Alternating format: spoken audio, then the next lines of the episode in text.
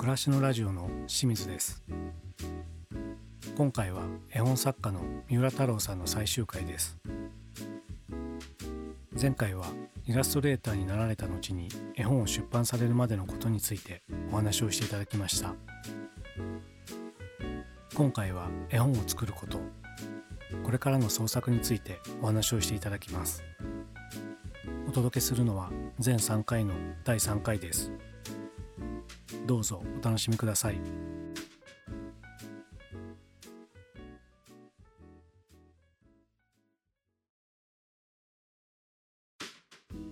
板橋区立美術館で11月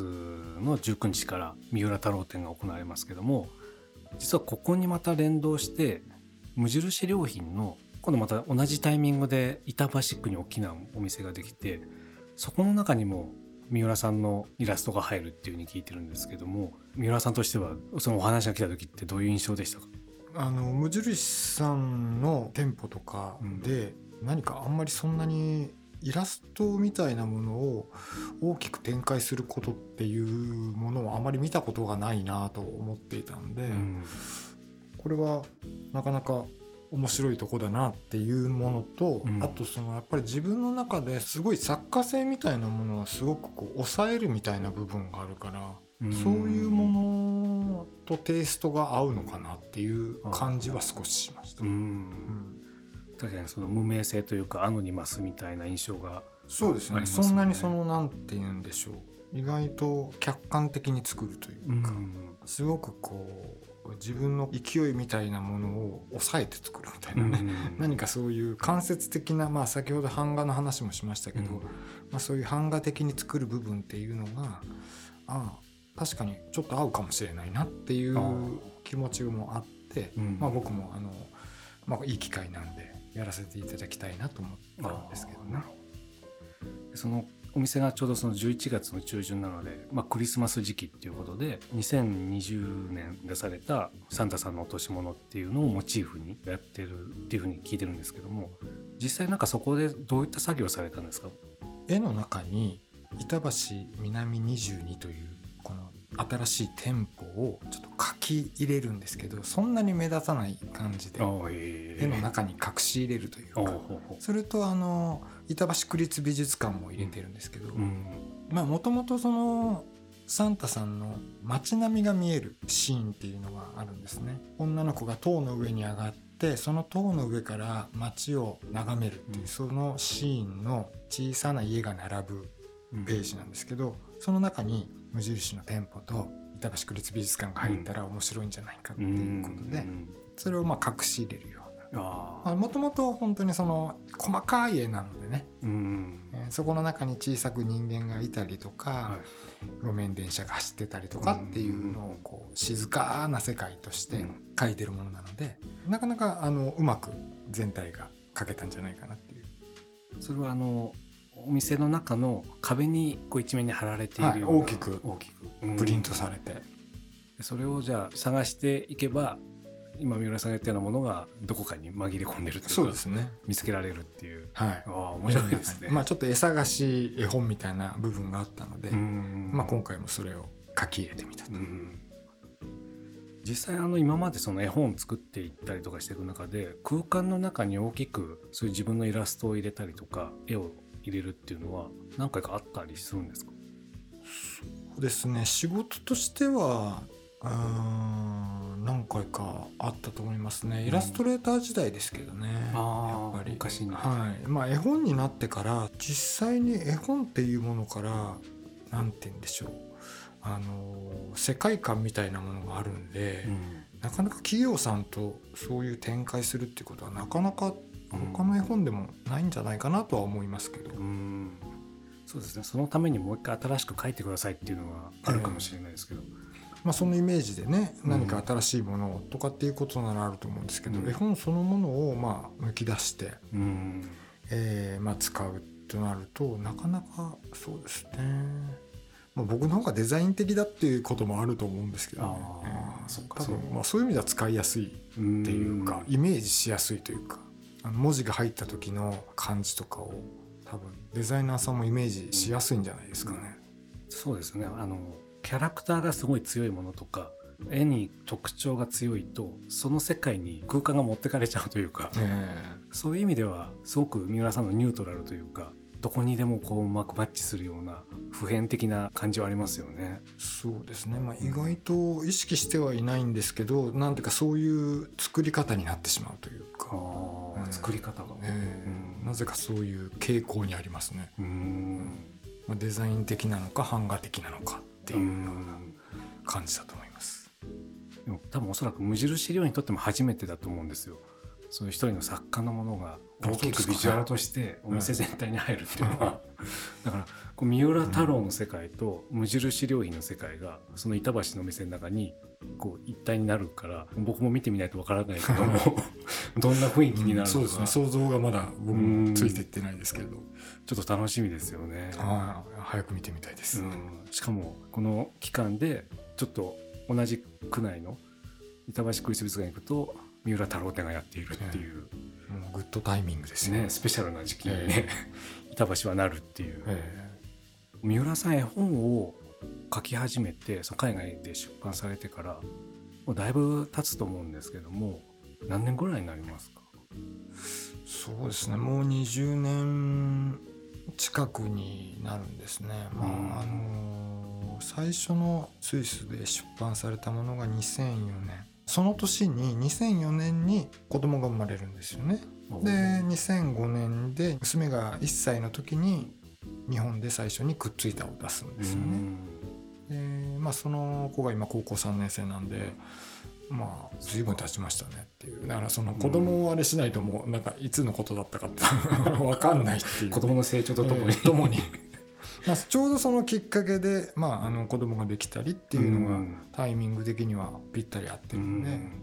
まあ、振り返りやすいというか。でもすごいですね。その仕事に疑問を感じてこの忙しさからどうするんだっていうところで立ち止まるというか、うん、をしてで模索している中で板橋クリス美術館でボローニャに出会ったりとか、はい、同じようなタイミングでお子さんが生まれたりとかっていうのは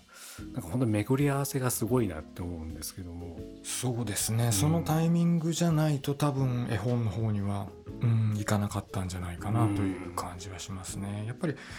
あとその自分がちょうどまあ、30歳を過ぎて少し落ち着いてものを考えれるようになったということもあるとは思いますよね。うん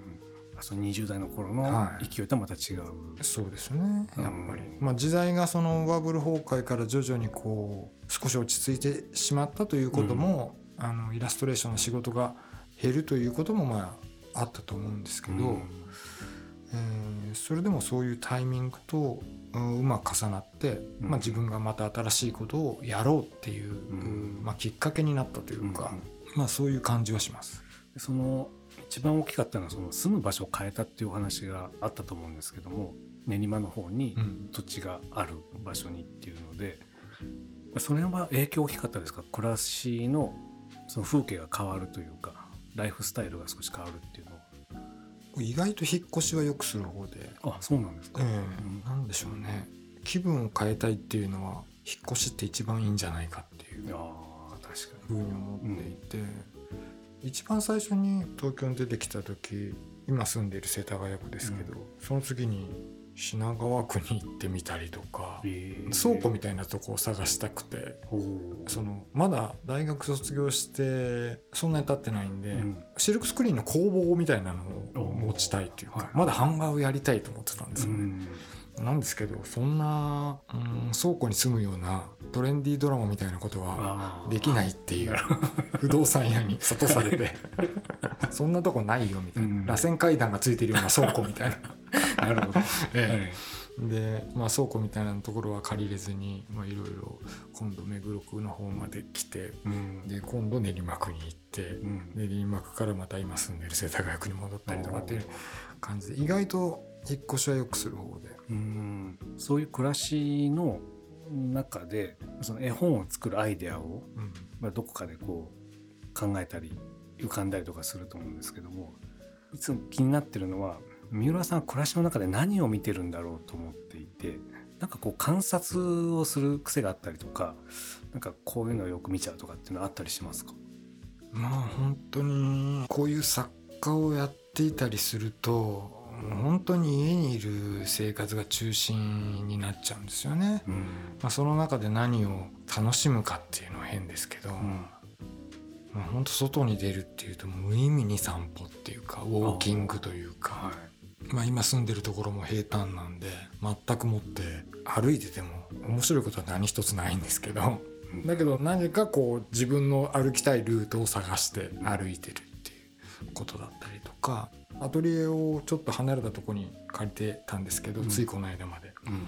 そこはあの高低差があるところを借りたんですよ。それで、まあ、裏山に登っていってぐるっと裏山を回って裏山から海を見てとかっていうで。すね、えー、で、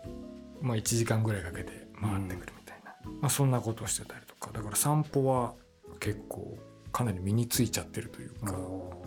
とりあえず今日出てないなと思ったら、うん、まあ散歩に行くかっていう、まあ、ウォーキングに行くかっていう感じなんですけどね。実際、まあ、歩道とか街のあの住宅街とか歩かれる時についつい目に入っちゃうもの例えば庭の木が気になるとかなんかこう人工物というか造作物に気になるとかっていうのとかってあったりするんですか？ありますね。やっぱりこのうちは、えー側面もガルバリウムにしたんだなとか。建物ですか？建物も見ちゃいますね。あとあと単純にえっ、ー、とお地蔵様とか高神塔とかなんかそういうのを見て回ったり古い蔵があるとかそういうものは通っててチェックしてるんでまあ必ずそこは必ず通るとか。あそこのルートとして入れていくっていう。あとちょっと段差ですね。あのブラタモリみたいになっちゃうんですけどちょっとした坂があるとかは考えますよね、うん、どうしても。そう地形が残ってる。地形が残ってるんじゃないかって、はい、あここは川があったから悪化岩断丘かみたいな 風に歩いてしまうというか、ね、変にうねってるとここは川だったのかなみたいなのありますよね、ここは下は暗渠だなとか神社は少し高いところにあるなとかなんかそういうのを見て歩いちゃいますけど。ね、ありますよね。昔はここは岬だったんじゃないかみたいなのがありますよね、そうです。もう本当になんていうかそういうパワースポットみたいなところですよね、うんうんうん、あでもそれはもうじゃあ日常的に散歩の中でそういうの見たりとかして、うん、リフレッシュしてる感じなんですかね。そうですね。やっぱり匂いみたいなものもそうだし、うん、季節の移ろいみたいなのはやっぱり外に出ないと意外と分かんないというか、うん、だからまあ家の中でもねそろそろストーブ出そうかみたいな話はあるでしょうけど、うん、やっぱり外を歩いてるとなんか空気の匂いだったりとかその湿気具合だったりとかなんかそういうので何て言うんでしょうね東京みたいなそういう季節感のないところでも少し感じるねとか、うん、のはありますね。確かに季節によって例えば10月とかだと金木犀の匂いがふわっといろんな家から出てきたりとかして秋になったなとかありますよね,、それなりに東京も。東京も少しですけどね、うん、でもそういうとこで四季を感じて、うん。まあ、生きてるんだなっていう感じがしますね。うん、それは実際はでもやっぱ作品には直結しないわけですよね。そういう感覚で。季節感とかそういう目にした、まあ、高低差とかねなおさらですけども。まあねあの僕も徐々に時間が経ってきて絵本を20年近く作ってますけど、うん、やっぱり徐々に自分の本来書きたかったものこれから自分が書くべきものみたいなものを少し考えるようにはなってきました。まあ基本的には僕は絵本はまあ言ってみたらキャンバスで、うん、誰かのためにこう書くとかいうことを先行するよりは絵本は自分の表現する媒体の一つだということでまあ自分のためにまず一番自分がどう書きたいかっていうのを大事にしていて、うん、それがうまくはまらないものっていうのは、まあ、作らないでいたんですけど、うん、今その制作を続けてきてやっぱり30代には30代の自分が書きたかったもの、うん、40代には40代の書きたかったものがあって、まあ、50代になってそろそろ今の自分が書きたいものっていうものを絵本の中に入れてみてもいいのかもしれないなっていうことは少し思い始めましたね。まあ可愛いものも好きですしすごい赤ちゃん絵本みたいなものを書いてくださいってお願いされることはもちろん多いんですけれど今の50代の自分が何を書きたいですかって言われた時に、それが自分の中で書けてるかなっていうふうに考えたらあもしかしたら絵本ってすごく時間がかかるから少しずつずれてきてるのかもしれないなっていうのがあってすごくこうアイディアが出てから出るまでやっぱり2年3年もう長かったら5年ぐらい寝かせて書いてるんですよね。でまあ実際に出版されるってことが決まったらもう23ヶ月もう長くて半年ぐらいで原稿は書いてしまうんですけど、うん、アイディアの段階から考えると、まあ、5年ぐらい前もっと古いものだったら10年ぐらい前に浮かんだアイディアを今作ってるっていうことも結構あって、じゃあ今考えたものが絵本になるのは今度60代かっていうふうに思ってしまうと、うん、うん、もうそろそろそんな時間もないなじゃあそろそろ自分の書きたい今書きたいと思ったものを今入れてみるかっていうようなことも少し考えるようにはなってきました。大きな変化ですねそれって。そうですね、うん、それはだから自分がこう感じてるまあ古い映画みたいなものが好きだったりとか、うん、人間の考えてる感じている生活感や季節感みたいなものだったりとか、まあ、そういうものを若かった自分ではあまりそういう部分に目を向けては来なかったけれども今の自分はだったらこう書くなっていうようなものが、うん。まあ何か明確に浮かんできて、えー、最近はだからそういうものに少しずつ、まあ、手を入れようかという感じで思っています。今の今だと少し懐かしいと感じたりとか、うん、昔からあるものみたいなところに少しこう意識がいくようになってるんですかね。そうですねノスタルジーっていうのはもう常に僕の絵本の中にはどこかに入れるようにはしてるんですけど、うん、最近そういうあ昔まあ年を食っただけかもしれませんけどね。昔は良かったなみたいなみたいなもの、うん、に含まれるちょっとセンチメンタルな部分みたいなものとか、うん、そういうものを絵本の中に入れていくのもいいのかなとか、うん、まあ、そういうちょっと大雑把な言い方ですけど、そういうのをちょっと感じてますね。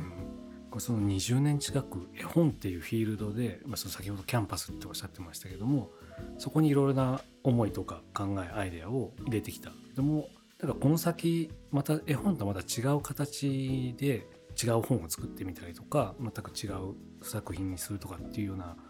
思いとかもあったりするんですか？まああの僕は意外とその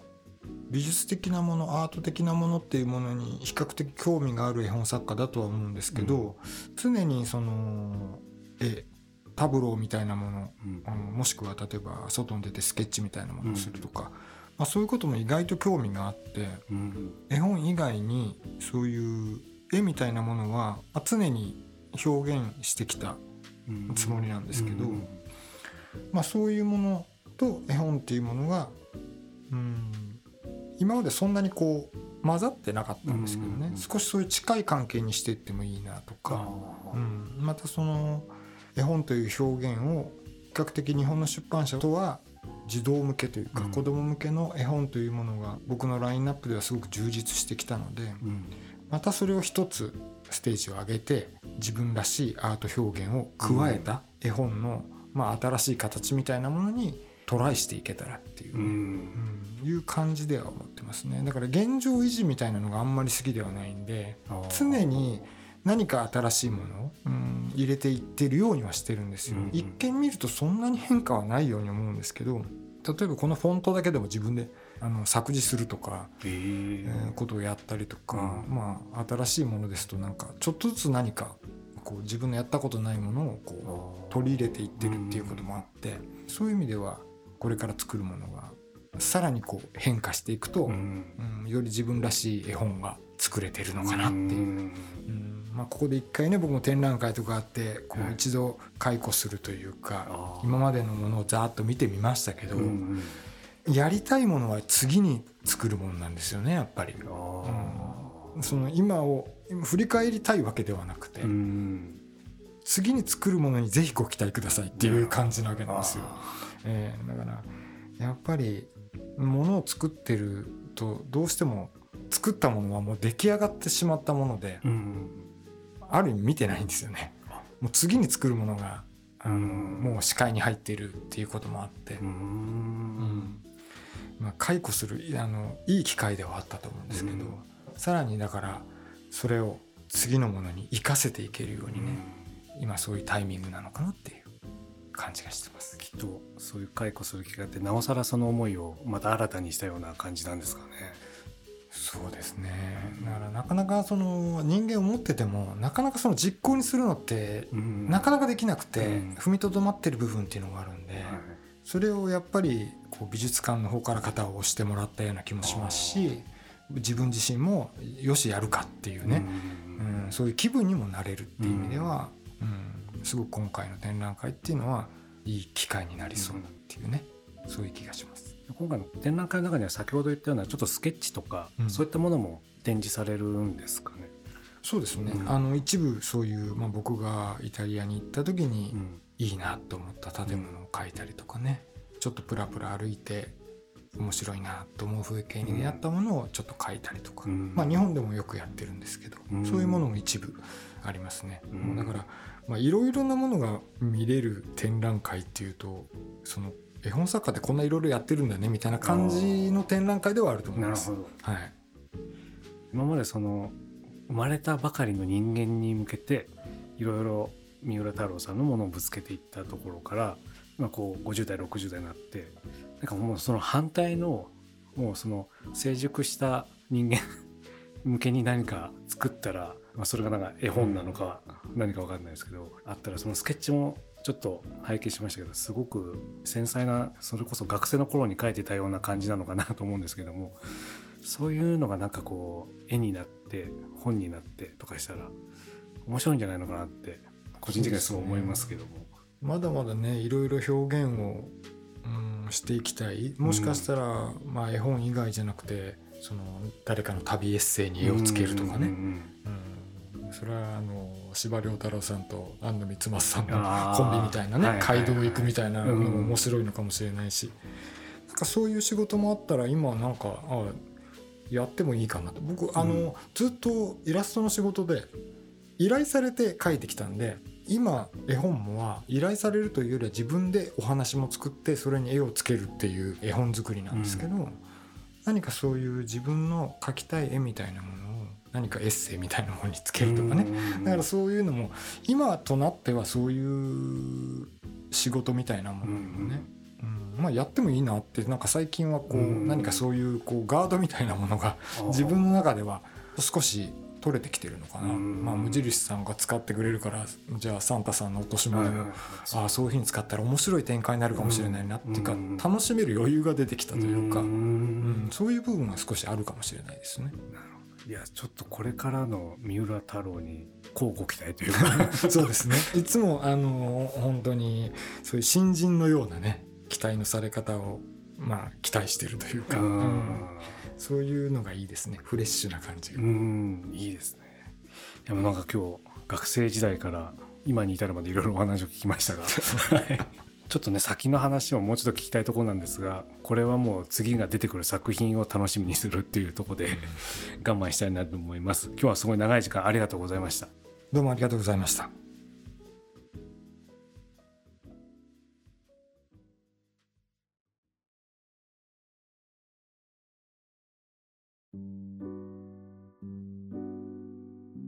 いかがでしたでしょうか？3回にわたって絵本作家の三浦太郎さんにお話を伺いました。三浦さんは絵本作家としてよく知られていますがそうなるまでにはいくつかの分岐点があったように思います。大学時代の数々の公募展への応募イラストレーターとして順風満帆の時に生まれた疑問ボローニャ国際絵本原画展へのチャレンジさらにお子さんが生まれたことにより子供のための絵本を作り始めるなど三浦さんは節目節目に自問自答して自らが進むべき道を見出してきたように思います。そこには自分は何をしたいのか何ができるのかという問いがあったのではないでしょうか。